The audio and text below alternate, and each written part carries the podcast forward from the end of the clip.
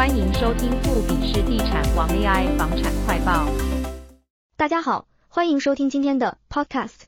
今天我们要聊聊台湾的六大都市房地产市场动态。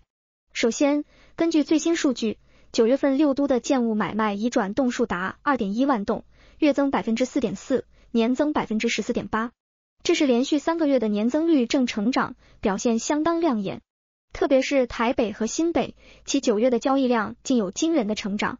信义房屋的专案经理曾进德分享了他的观点，他认为去年下半年房市低迷，导致移转栋数下降，但今年看起来市场已经呈现出年度正成长的趋势，尽管当前的交易量还没有达到过去的三十万栋。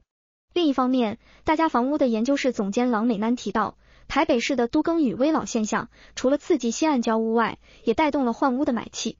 然而，虽然今年前三季的交易量呈现正成长，但与去年相比还是有所减少。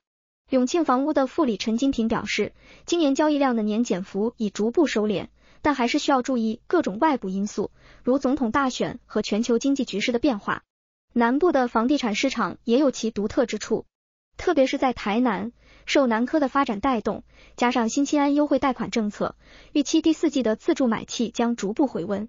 最后，台湾房屋集团的陈定中展望未来，他认为，尽管囤房税二点零和二零二四大选等因素可能影响市场，但随着年底的传统购物旺季来临，刚性买家仍有机会在市场上出手。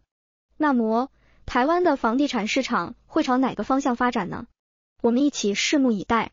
感谢大家今天的收听，下期再见。